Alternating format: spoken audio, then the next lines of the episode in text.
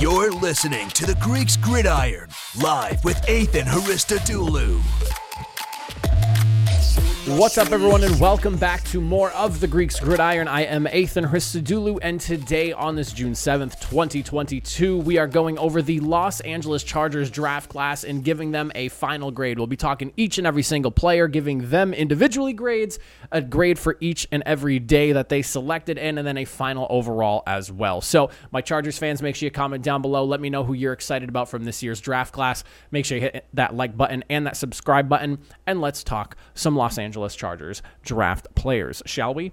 We'll start off from the bottom and work our way up from the top. Very almost the last pick in the draft, their very final pick. Round number seven, pick number 260, Xander Horvath, the fullback out of Purdue. Now, before I give the grade on this one, I will talk about him a little bit because he did get a fairly low grading from me on here, and I will explain myself as to why. Six foot three, 230 pounds. He's a big man. I'm curious to see how the Chargers go about incorporating him into the offense because he's been labeled as, you know, a power back type of guy. He's not going to make people miss with those sexy moves and things like that. He is a power, run through the defender type of guy. He does come with some adequate pass protection potential. So there is a solid reason for why you may want to bring him in. He's just not somebody that's going to be doing a whole lot in this offense just based off his skill set and what I've seen from him and what I'm reading based off of like what scouts have to say about him. He's more than likely just a, a simple short yard specialist. We'll have to see how he shakes out. I gave the pick a D plus though. I like I said, I just I don't really see what they're going to do with him. I mean, they drafted another running back already in the draft, and you already have Austin Ekeler at that. It just feels not like a wasted pick. I just would have liked to see this pick go towards something a little bit more useful for the team that could potentially make a bigger impact. I just think that between the other running back drafted, we'll talk about him, Isaiah Spiller later, and then also you have Austin Ekeler and other guys on the roster as well. This one just seems like a little bit of a head scratching selection, I would say. D plus for the pick. It's the lowest of the draft, and it only gets better from here. But this was probably my one head scratcher from this group of players that they went after. Then we're looking at still in round number seven at pick 236, Deane Leonard, the defensive back out of Mississippi. I gave this one a C because he has a lot of really good raw potential. He's a project type of player with all the tools and traits you want, but he does lack position, um, not positional, well, yeah, positional inexperience, I guess you could say. He has not played a ton of time at the defensive back spot.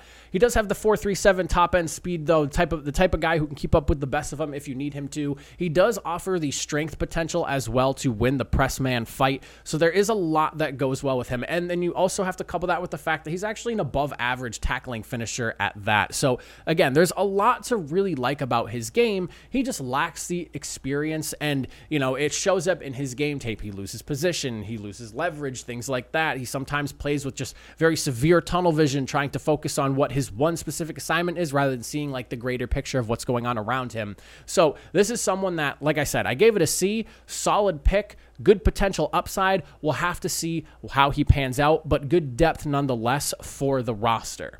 Then we're looking at another defensive back, and this one is Ja'Sir Taylor out of Wake Forest. I gave this one a C plus because in round six at pick 214, you're getting a guy who has some good potential, a little bit smaller at being only five, uh, what is he, 5'11, 188 pounds. He does have a tendency to get caught holding eh, because he does get beat on moves at time and he tries to make up for it, but he's a kick return threat. He's a really good athlete and he's willing to come off the edge as a run defender at that. Really good ball awareness. If you watch some of his tape, there's a, there's one play that specifically stuck out to me where the ball just kind of popped up in the air right on the edge of the sideline and he was able to identify the football, put his feet where they needed to be and also make the catch right right at the edge of the line, right at the edge of the line. So he was inbounds, turnover forced, play complete. I liked it. It showed really good ball awareness, and that's something that scouts praise him for.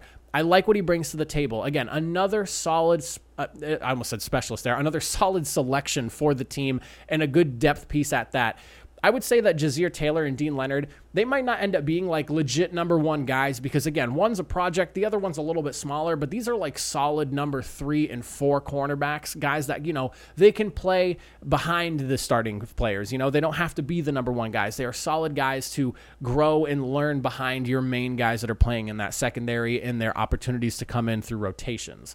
Then we're looking at offensive lineman Jamaree Salyer out of Georgia, 6'3, 321 pounds, big dude with 33 and 5 8 inch arms, has taken snaps at all five positions on the offensive line. I gave this selection a B because when you're looking in those like later rounds, you know, like five, six, seven, you're trying to find guys that can do a lot for you. And Sailor or Salier, am I? I'm probably pronouncing that wrong. I really hope I'm saying that. Salier, Salier. I keep saying Sailor, Salier, Salier, S A L Y E R he, he you know he, he brings that experience. He's played at every single spot in the offensive line. This is someone that again probably not starting day one. However if somebody goes down or if somebody needs to be taken out for whatever reason, this is someone who has been there and done that in every single spot and is like that perfect sixth or seventh offensive lineman that you can rely on there to plug and go when necessary. Again, really good size, brings a lot to the table. Uh, he might not necessarily have like the best leverage as a run blocking guard that I was reading about here. And athletic rushers do tend to find some success against him because he's not necessarily the best athlete per se at the position. Uh, but overall, in round number six, a good selection there. Gave it a B. I like the depth. I like the quality of versatility that he brings to the team. Good selection overall. Then we're looking at in round number five at pick 160. Otito Ogbonnia, the defensive tackle out of UCLA. I gave this one a C plus. He's a big man to be going up in the middle there. 6'4, 324 pounds, possesses adequate bull rushing potential. You could see in some of his game tape, he really powers through some of these interior offensive linemen. And it seems that scouts believe he will be able to translate that to the NFL as well with the way he does get good leverage doing those type of bull rushing moves. He also has really good length and strength to set the edge and spill the run. I really like what he brings to the table for the team. A very solid selection. Like I said, I gave it a C plus in round number five. Good depth. He does not have to be a day one guy, but someone who I think could make a solid impact as a rotational player fairly early on. He does only have a single season as a full-time starter, which is like why I said I don't. He's not going to be a guy who's making a massive impact, but as a rotational piece, someone who's going to have time to learn behind some really good D linemen that they have over there in Los Angeles. I like what he brings to the table. One of the biggest concerns about him is going to be his ability to keep himself balanced. It sounds like his balance is not necessarily where it needs to be. Everywhere that I read stuff about him brought up his inability to keep himself balanced and on both feet while on the move. So that is something we'll have to keep an eye on in terms of his progression there. But a C plus nonetheless, a really good depth guy, really late in the draft in day number three. And then the final day three selection in round four, pick number 123, we are looking at running back Isaiah Spiller out of Texas A&M. I gave this one a B as well because this is a really good selection to bring in behind your lead running back in Austin Ekeler. He makes tacklers miss. He breaks off would-be tacklers. I mean, he runs through guys fairly well. He finds the hole really well. He's a strong lateral acceleration type of running back who can take plays to the outside when necessary on those stretch run plays. He brings a lot lot of really good positives to his game. And like I said, he does not need to be lead back potential. This is someone who needs to be able to come in, spell, and relieve a running back in Austin Ekeler, who is phenomenal at what he does. Now, there are some concerns because his tape from 2020 is better than what 2021 was. And, you know, did, did he take a step back, I guess, is the question that's being asked there. But from what I saw from some of his 2021 tape, he looked really good. And like I said, when I was watching this guy, I'm thinking, okay, this is a reliever. This is a, a, number two guy at the running back spot. You know, how does he fare? How does he look in that role? And I think he would fit it fairly well. He can be a little bit loose with the football, though. He does have an issue hanging on to that. So that is one thing he needs to really clean up. But overall, a good pick. I like it. I gave it a B. Like I said, solid selection.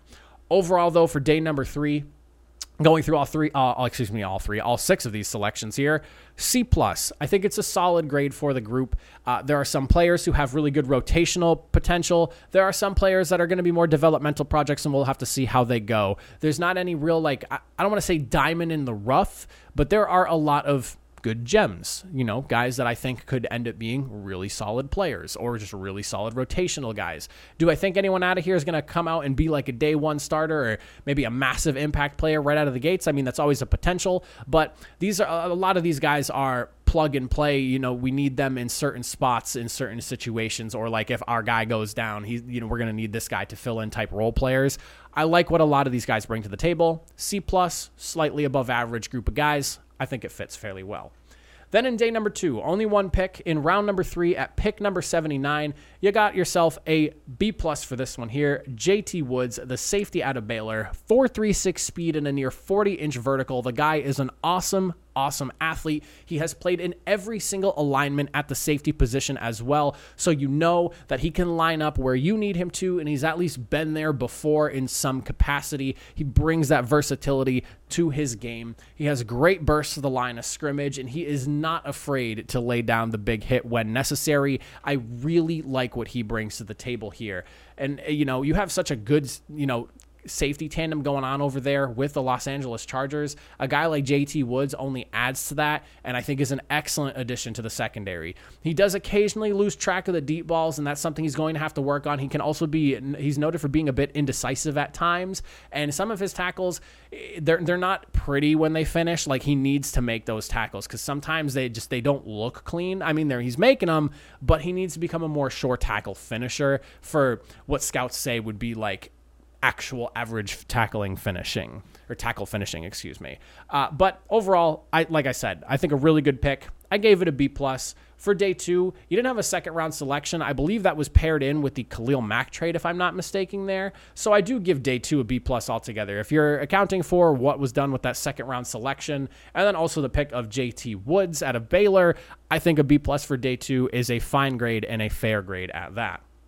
Then in day number one, with round one, pick number 17, Zion Johnson, the offensive lineman out of Boston College, a big man with a big frame. He's 6'3, 312 pounds. He's got 34 inch arms. Awesome, awesome play strength. He has excellent leverage. He has experience playing at offensive tackle. He's played at guard. This is someone that, you know, you have Justin Herbert, you want to make sure he stays upright and he's slinging that rock where he needs to sling that rock to. You bring in a guy like Zion Johnson to buy him some more time to plug into that offensive lineman and be a difference maker. I think Zion Johnson brings that to the table with some really good potential upside is an unorthodox pre-stance snap or pre-snap stance, excuse me, and that was something that I, I didn't. I, am not an offensive lineman guru, so I didn't really notice right away. But after kind of looking at some offensive linemen and then having that brought up to me and really looking at it, I guess it does look a little bit different from what you normally see. Uh, so that is something that I guess scouts just don't like. They're nitpicking. They don't like. They would like him to have a more you know, orthodox type of pre-snap stance. Uh, and he also does occasionally struggle dealing with blitzers, so that'll be something we'll have to see if that kind of translates into the NFL as well. Something he's definitely going to have to work on identifying who the guys are that are coming at him and who are not coming at him and who are pretending to not come at him but are coming at him, that type of stuff. But overall, I mean, Zion Johnson, it might not be a sexy pick in round number one, but I'm a big offensive lineman guy, and when you're going to protect a quarterback as good as Justin Herbert with a selection here at pick number number 17, you get an A from me. I'm a big O line guy. I really like the selection here, and I think they did a good job. So with day one, you're getting an A for that pick overall, for my final grade, when I look at this Chargers draft class, I think it's a really good one. Like I said, when you're looking at day three, potential upside guys, some development players, and a handful of guys that I think will be strong rotational pieces right out of the gate. No real like massive impact guys out of day three, but guys nonetheless that I think can be difference makers in limited capacities. JT Woods, I think, is going to be an excellent addition to the secondary as he really learns and grows into that role. Like I said, he, he is lined up at every safety alignment spot. Impact player. I think he's someone that will, you know, he will bode well in that secondary and for that secondary. The trade for Khalil Mack, that is a massive one. And, you know, I don't really have to say too much about that. Khalil Mack is Khalil Mack. He might not be as young, young as he used to be, but he is still a difference maker to this point in his career. And then Zion Johnson in day one, I mean, fortifying the O line, you cannot go wrong wrong with making your offense even better by bringing in a big man to guard your most expensive piece up front. Uh, I, I settled at a B plus. I think it's a really good draft class. Really good, you know, rotational guys late. You're bringing in Zion Johnson, who should be a day one starter for you. JT Woods, I think, has real impact potential and really good potential upside. I like this group overall. Really good group. B plus is, I think, a very fair and fine grade for what they did. Uh, but Chargers fans, let me know what you guys think in the comment section down below. How are you feeling about this draft class here? What do you think about some of these guys? Are you worried about any of them? Do you really like any of them? Please let me know down below. But that's it for me. I appreciate you all for watching. I will catch you guys next time. Have a, a good one.